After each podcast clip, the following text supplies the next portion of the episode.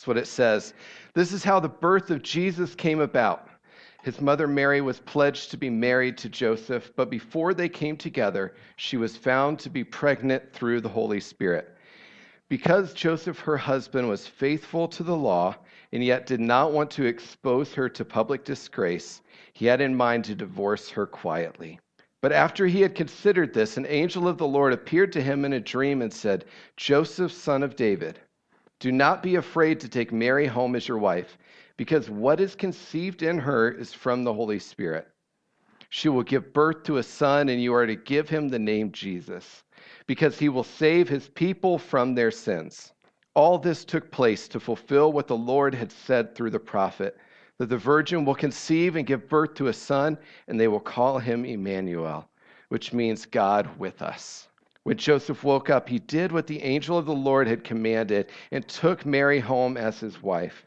And he did not consummate their marriage until she gave birth to a son. And then he gave him the name Jesus those last two verses show us, they start to paint a picture of a pretty amazing guy, I think. Uh, and that's who I want to talk about this morning. I want to talk about Joseph, the adopted father of Jesus. As we continue our Christmas series called A Humble King, I want to talk about the humble father, uh, the guy that's kind of often forgotten in this story. Joseph's contributions to the life of Jesus is often confined to this really, really small thing. It was big in the in the prophecy scope, but from a you know storyline perspective, it was pretty small. He was often just narrowly confined to the fact that it was necessary for him to adopt Jesus so that Jesus could be in the lineage of David and fulfill all the prophecies about the Messiah being from the lineage of David. That's usually what we talk about with Joseph uh, as Rob talked about last week. And this week, but, and this is all necessary, but this week I want to dig into his character because I think we can learn a lot from the character of Joseph in the short amount of time that we're, we're given with him. We see a man of kind of astonishing obedience, a man who as we just saw, took somebody to be his son that kind of wrecked his life and he accepted him completely and wholly, adopted him in without any questions because God told him to. And we learn about what it looks like for us as children of God to be adopted children and what that means for us today. So that's where I want to go this morning. Will you pray with me? And then we'll jump into this section. Jesus, we just come before you right now. Just say thank you for your presence. I thank you for what you're already doing here with us. And I pray Holy Spirit, that you will come and speak to us, come and uh, reveal to us more of who you are, of how much you love us, and what it looks like for us as your followers, Jesus, to live lives that are filled with obedience. Help us to be followers who are willing to go where it is that you call us to go, to do what it is that you call us to do. We give you this space, this time. We're yours. In Jesus' name, amen. Like I hinted earlier, Joseph's kind of the forgotten guy in this story, right? I, I don't know if you, when you're reading the Bible, you come up with these, you conjure up these like funny pictures of people. Um, my picture of Joseph is this super stoic, quiet guy uh, that's very nice, very friendly, but that never talks. You know, that, that's my picture of Joseph. He's just like the silent but deadly type, you know. He's serious, but he's nice. Everybody likes him. One of my good friends from growing up is a guy named David, and he fits this like perfectly. I've never met a person who doesn't like David Curtis. He's like one of the most genuinely likable people that you will ever meet. Uh, everybody enjoys being around him. He cares for people well. However, if you can get him to talk for more than five minutes about anything other than Ohio State football or the Cincinnati Reds, you have just succeeded in life. Because he doesn't. He never will. Uh, you have to have known him for at least 10 years to get any further conversation out of him. Uh, and that's only because you have 10 years worth of stories to catch up on. Uh, that's the only way you get him to talk. A great guy, very, very quiet very quiet. And so I kind of pictured D- Joseph in this same way. He's this like super quiet guy. He's just really nice. He's standing over Mary in the manger scene. Okay, maybe I get my entire impression of Joseph from how we arrange our manger scenes. I don't know. But what I do know is that Joseph has amazing character. He lives it out in a kind of astonishing ways. Uh, Joseph and Mary were young. I don't know if you picture them being older because in our culture it, it, would be like scandalous for them to be this young. But Mary was probably 13 or 14, uh, and Joseph was no older than 25. He was probably more in the 18 to 20 range. So they're very young people. They're babies having babies, right? They're just children, and they're betrothed. Which so betro- we don't ever say that we're has anybody ever said you're betrothed i mean i would be like that would we might need to talk about like cultural rel- relevance at that point. They're betrothed, which is like a cross between uh, engagement and marriage. And it means two things one, no sex until that period's over. Two, the only way you can break off this relationship is through the divorce. The only way is through divorce, and you're not allowed to have sex until this period of about a year is done. Which, given that she's married, or that she's pregnant, hopefully you can start to see the messy part of this situation, especially from Joseph's side of it. Verses 18 and 19 say, But before they came together, which is a nice way of saying they had not had sex up to this point, she was found to be pregnant through the Holy Spirit, which is astonishing, because Joseph, her husband, was faithful to the law and yet did not want to expose her to public disgrace. He had in mind to divorce her quietly. So Mary's pregnant, and Joseph knows it's not his because you know these sorts of things. If the child's not yours, you know that it's not yours. And Joseph is a God fearing man who keeps the law. He lives according to the rules that God has laid out, according to the cultural rules that have been laid out for him. And so he's stuck in this situation because the law, and it's interesting because this doesn't happen very often, but both Roman and Jewish law agree on this point that the only answer for Joseph at this point, if the child is not his, the only thing that he can do if his wife has had an affair is to divorce her to not divorce her would mean A, that he was aware of her having an affair and that he was okay with it, and B, that he was kind of putting an open for business sign out. Essentially, it made her a prostitute and him her pimp. This was like, you don't mess with this. Both Roman and Jewish culture agree on this.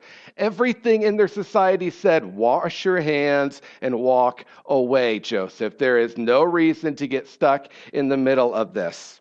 Everybody thought that he stayed with the woman who cheated on him at this point. So that's one side of it. And the other side is that if Joseph's staying with her, then he's acknowledging that it's his. So, in their very culturally religious society, he's saying that they did have sex before the appointed time, and so that they both sinned in that way, not just Mary, but him as well. Either way, there's a tremendous amount of shame poured onto them from this point forward because everybody knew everybody. These towns were not big. It was your entire family all in one place. Both families, in laws, and your immediate family are there all know this scenario. Everybody's talking about it. There's no way to avoid it. And so Joseph says, okay, I'm just going to kind of walk away. I'm going to slide out of this scenario. And he would have been justified in divorcing her quietly because that's what a good guy does. He wasn't going to, what that means, divorcing her quietly, means that he wasn't going to take her in front of a trial in front of all of the leaders of the town. And trials of this sort in front of leaders of the town usually either ended in like ridiculous shame, and if they went really south, they ended in her being stoned. So she could have died from this if he would have divorced her in front of everybody. That was one option. And so he says, No, she's gone through enough. She has enough shame. She's never getting married again. She's not getting anything. She's just, just going to be her and this baby struggling. Everybody knows about it. I'm just going to slide out of this equation. I'm going to take myself out of it. He just wanted to move on until the angel showed up.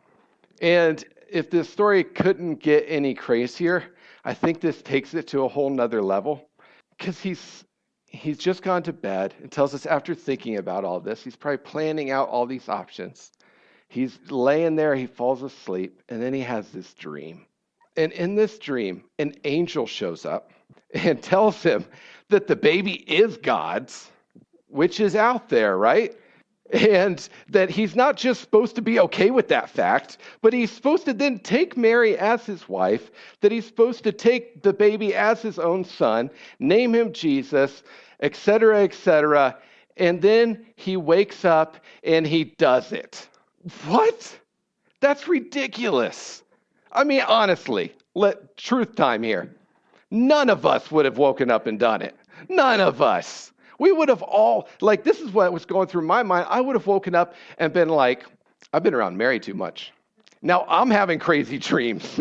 now I'm the one that's having visions where God's saying that he got somebody pregnant. This is impossible. It's not real. I need to get away from this situation, move on, change my life. Just kind of, it's painful. It's going to hurt a little bit, but I need out of this because this is ridiculous. And yet, that's not what he does. He, he does it. He wakes up and he goes and he uh, ties the knot. He follows the angel's instructions and he names him Jesus. And this obedience cost him tremendously. Craig Keener a theologian. He wrote that Joseph's obedience to God cost him the right to value his own reputation. Let that one sink in. Has God ever asked you to do something that would ruin your reputation in the eyes of everybody you care about? That would cause your life to be completely wrecked in the eyes of your family, your friends, everybody who you grew up with? And he willingly did it.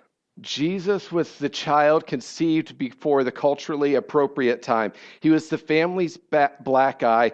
He was the one whose birth ruined Joseph in the eye of his, eyes of his peers, and yet he accepts him as his own son. He loves him as his own. By all accounts, he loved Mary and Jesus fully, without anger, without bitterness, without fear. He welcomed them in completely. He didn't grow bitter towards God. He kept obeying God after this. He didn't let it stop him. All his best laid plans were wrecked, and yet he still obeyed in spite of that.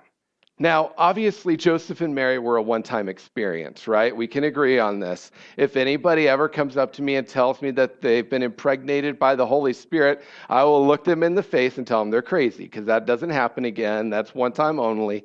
And this is not a good story to use to like justify uh, doing whatever crazy plan that you have in your mind. This is one time only. However, I think there's something in Joseph's attitude towards God in this moment that we can learn from. And here's what it is that sometimes God ruins our plans. Sometimes God asks us to do things that are not understood by other people around us. Sometimes God asks us to follow Him in ways that take away all of our cool points, that leave us feeling exposed, raw, and vulnerable. And in those moments, we are left with a choice and this is the choice. Will we value the perception of others more? Will we value being comfortable more? Or will we obey? Will we do what it is that God's putting in front of us?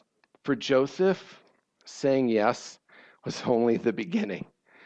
As if this part wasn't hard enough, it kept getting more and more, uh, not dangerous, but more and more uncomfortable.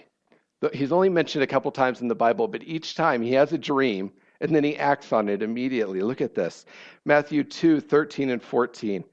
When they had gone, an angel of the Lord appeared to Joseph in a dream.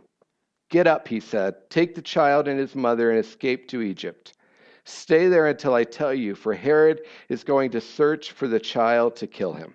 So he got up, took the child and his mother during the night, and left for Egypt. And then verses 19 through 23. After Herod died, an angel of the Lord appeared to, in a dream to Joseph and said, Get up, take the child and his mother, and go to Israel, for those who are trying to take the child's life are dead. So he got up, took the child and his mother, and went to Israel. And at this point, he thought he was going home. And then in verse 22, having been warned in a dream, he withdrew to the district of Galilee, and he went and lived in a town called Nazareth. So was fulfilled what was said through the prophets that he would be called a Nazarene. Joseph has three crazy dreams. An angel appears to him in all of them. God speaks very clearly, and each time his life is wrecked to another level. The first time, his family's labeled as sinners in the eyes of everybody around them. The second time, they're sent as unwelcomed immigrants to a country that was completely different, that had different cultural values, different ways of doing life. And the third time, when he thought that he was going to be able to finally go home, to live out the life that he had planned for himself, to live with his family, to live with his friends, God tells him, No, it's never going to be safe for your four year old to live in that town. You have to go somewhere else.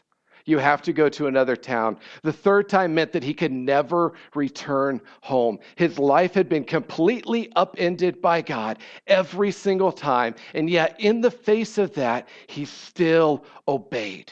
This is the man chosen by God to be Jesus' earthly father. And I think God did a pretty good job of choosing him.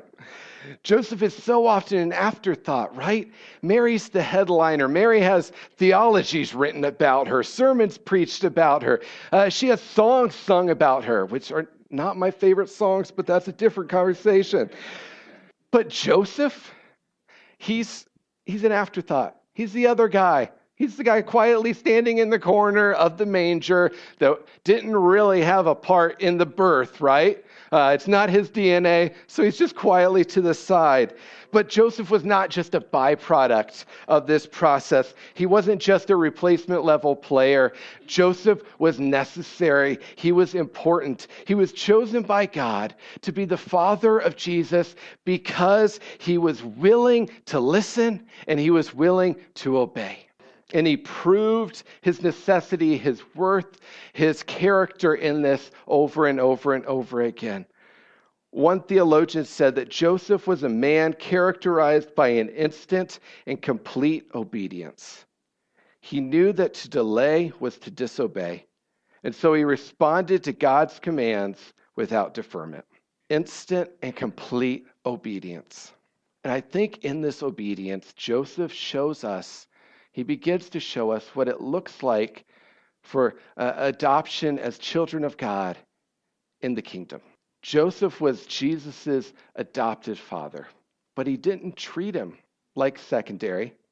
He had lots of other kids. Some of them wrote other books of the Bible. We're told about him at different places and throughout the history of the church. He didn't need to treat Jesus as his own, so to speak, because he had other biological children, but he did.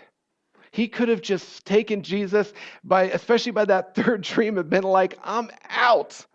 Like, you've wrecked my life so many times. I've had to wipe your butt constantly. You do nothing but cry. I know you're God, but this is frustrating and I don't understand. And I don't know what I'm supposed to be getting out of this, but I'm not getting much out of it. I'm done. Like, this is over. I gave up everything for the last five years. I'm not doing it anymore. I'm moving home. I'm taking over my dad's business. I'm doing the things that I wanted to do with my life. You know, you know, like, it probably won't be that bad for you. He could have done that, but he doesn't. He wrecks his life again. He lives somewhere else, never to return home, never to be able to have what it was that he wanted so much as a kid growing up in their culture, in their society. He never received it at all. It was all taken from him completely. And he loved Jesus still. We are sons and daughters of a very real and very loving Father who has gone to extremes to be able to reach us, to be able to pull us in as his adopted children, not with an asterisk, but as children who have all of the privileges, all of the access and rights of any biological father. In the same way, Jesus was given that by Joseph. Ephesians 1 4 through 6 talks about this. Long before he laid down earth's foundations, he had us in mind, had settled on us as the focus of his love to be made whole and holy by his love. Long, long ago, he decided to adopt us into his family through Jesus Christ. what pleasure he took in planning this. He wanted us to enter into the celebration of his lavish gift giving by the hand of his beloved Son. He decided to adopt us into his family through Jesus so that we could enter into the celebration of his lavish, of his outrageous, of his over the top, of his constant, of his never ending, of his reckless gift giving as his children through the hand of his beloved Son. Essentially, what we read here is that Jesus, the adopted Son, stretched out his arms so that we could grab a hold. So that when we grab a hold, we're brought in completely, without exceptions, without asterisks, without question marks. There's no outliers in this, it's for all.